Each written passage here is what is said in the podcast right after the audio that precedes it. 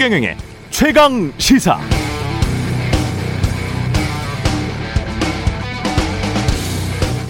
네, 전두환 대통령은 쿠데타와 5.18만 빼면 정치는 잘했다고 한 윤석열 후보에 대해서 어제 수많은 댓글들이 올라왔는데요. 방송 참여 감사드립니다. 좋아요 수 많은 댓글들은 다 상단에 위치해 있으니까 여러분들이 다 보셨을 테고 좋아요 수가 적은 댓글들 중에서 촌철 살인의 댓글 하나만 소개해 드리겠습니다. 시청자 김낙균님의 댓글인데요. 일본이 우리나라 침략한 것만 빼면 다른 건 잘 다스려서 괜찮은 거군. 이런 댓글이었습니다. 자, 윤석열 후보의 말과 비교해 볼까요? 전통이 쿠데타와 5.18만 빼고는 정치는 잘했다. 일본이 한국 침략한 것만 빼면 다른 건 잘 다스려서 괜찮은 거군. 바로 이해가 됩니다. 이 논리 재밌습니다. 이 논리면 예를 들어서 연산군이 사화만 안 일으키고 사람들만 안 죽였어도 성군이었지 라든가 푸틴이 정적 숙청만 안 하고 장기 집권만 안 했어도 러시아 지방 마피아들 때려잡고 국론 통일 잘 되어 있으니까 정치는 참 잘하지 라든가 시진핑이 인권 탄압하고 언론 통제해서 그렇지 중국을 미국과 버금가는 세계 2강으로 만들었는데 정치는 참 잘하지 라든가 베트남이 공산당 일당 독재만 아니면 경제 성장률이 매년 10% 가까이 나왔는데 국민들은 돈 많이 벌었고 정치는 참 잘했지와 같은 논리가 성립됩니다. 듣기에는 그럴듯한데요. 결과적으로는 모두 독재거나 독재거나 독재가 됩니다. 다 참 정치 잘했어요.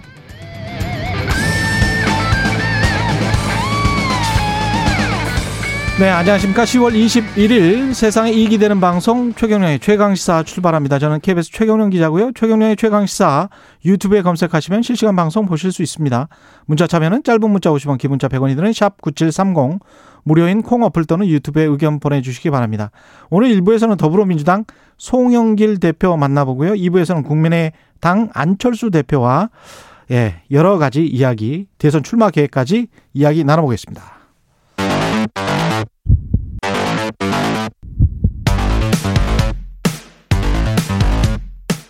오늘 아침 가장 뜨거운 뉴스 뉴스 unboxing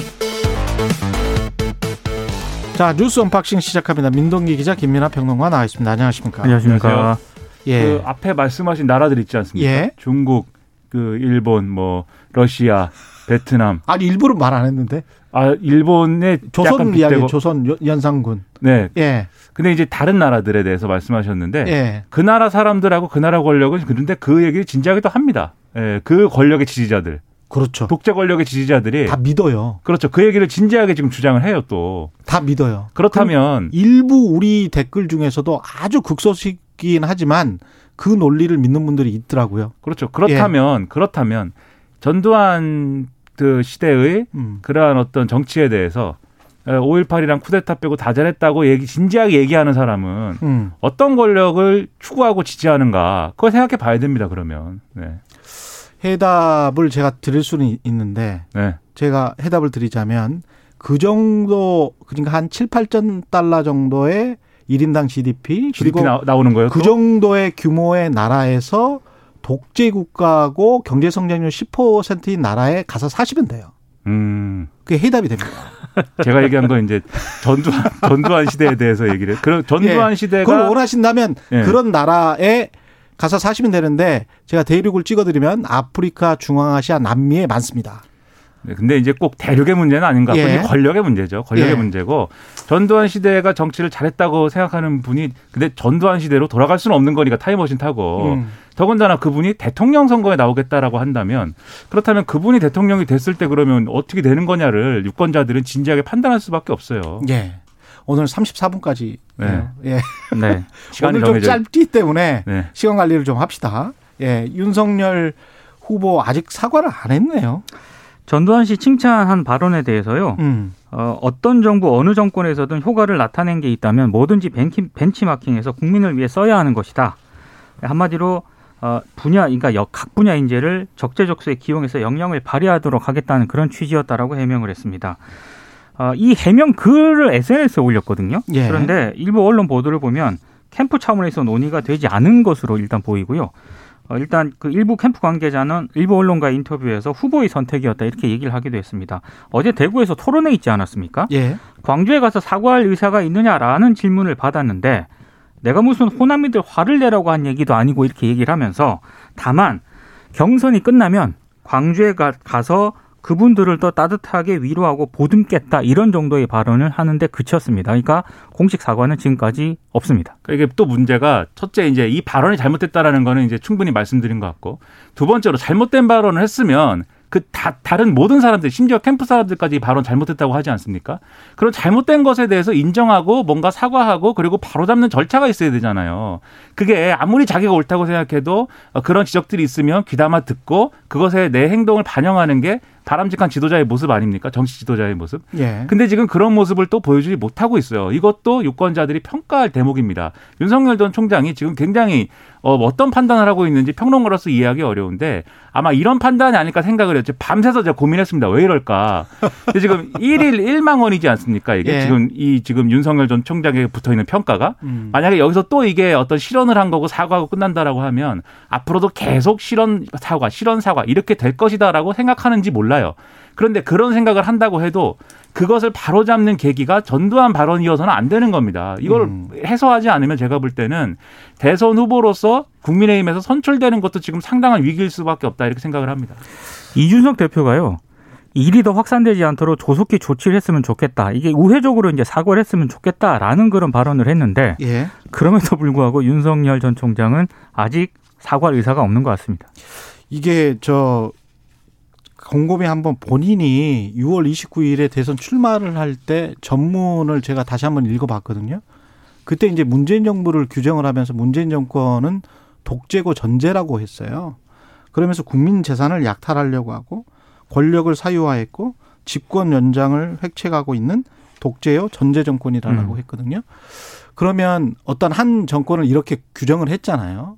근데 전두환 정권은 본질적으로 역사적으로 국내외 모든 사람들이 민주주의자들이라면 이건 독재 정권이다. 라고 이야기를 하고 있는 거잖아요. 그러면 그 정권에 관해서 어떤 규정이란 말이죠. 근데 문재인 정부는 독재고 전제 정권이면 전두환 정부는 잘한 게 그래도 있다. 5.18하고 쿠데타만 빼면 정치는 잘했다. 다른 분야는 다 잘했다라는 거 아닙니까? 그 말 뜻은 시스템 정치를 했다. 어떻게 이런 발상을 할 수 있는지 모르겠어요. 이게 어떻게 어떻게 해야지 이런 생각을 할 아니, 수가 그러니까요. 있을까요? 인재 각 분야 인재를 예. 적재적소에 배치하는 그런 차원에서 전두환 씨를 칭찬을 했다라고 얘기를 한다면은 예. 다른 사례가 굉장히 얼마든지 많거든요. 그러니까 제가 어제도 말씀드렸지만 기업들 예를 들었으면 아주 적절했단 말이죠. 그렇죠. 예.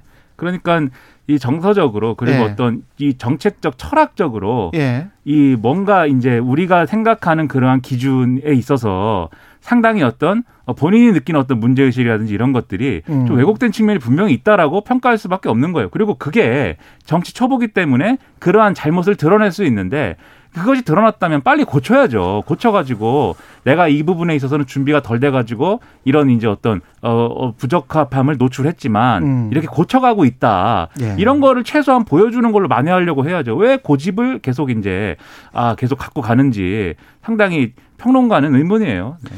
윤석열 후보는 본인의 이제 그 반론은 이렇습니다. 어제 제가 하고자 했던 말씀은 대통령이 되면 각 분야 전문가 등 인재를 적재적소에 기용해 제 역량을 발휘하도록 하겠다는 것. 요거 하나 하고요.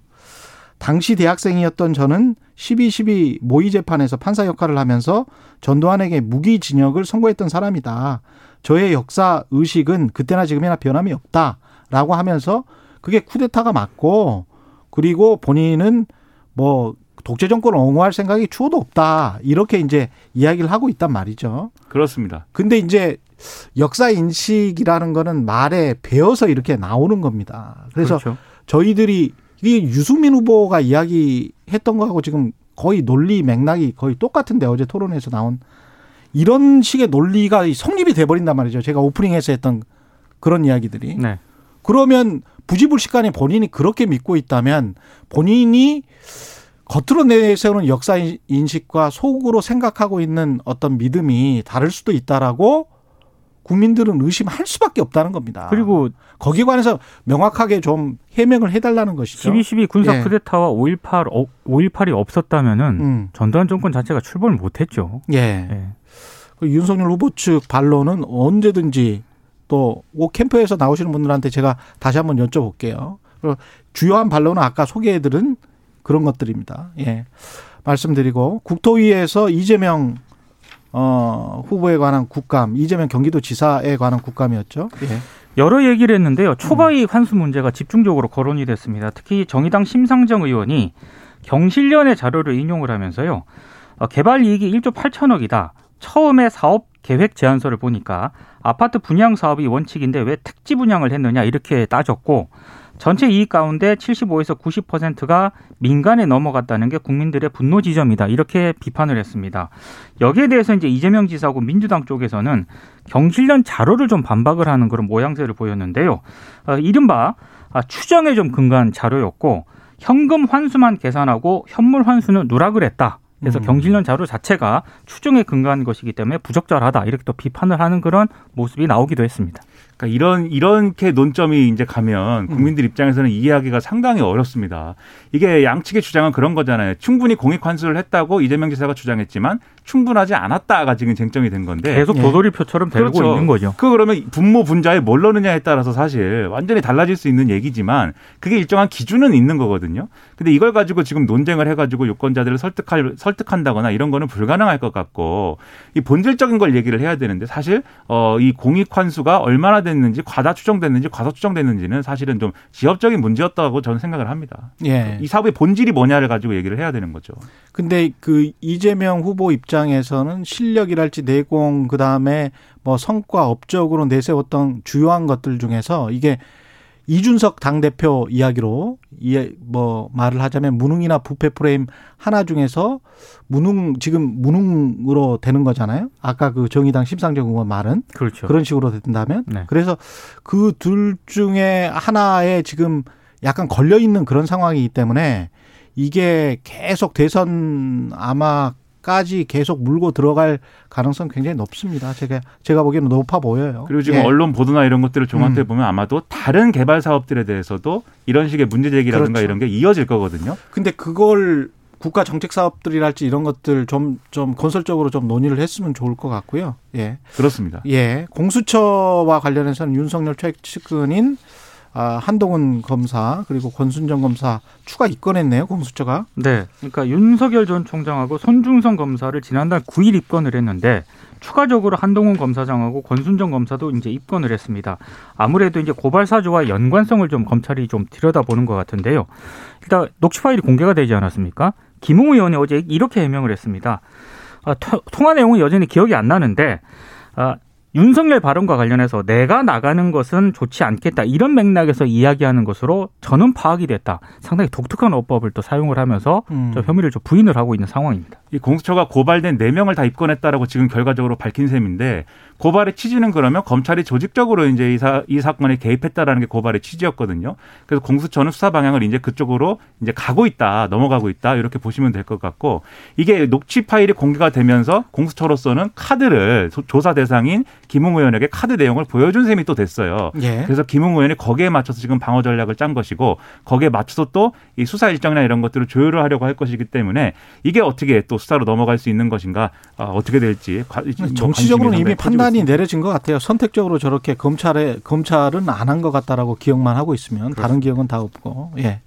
뉴스 unboxing 민동기 기자 김민아 평론가였습니다. 고맙습니다. 고맙습니다. KBS 일라디오 최경영의 최강 시사 듣고 계신 지금 시각은 7시 34분입니다.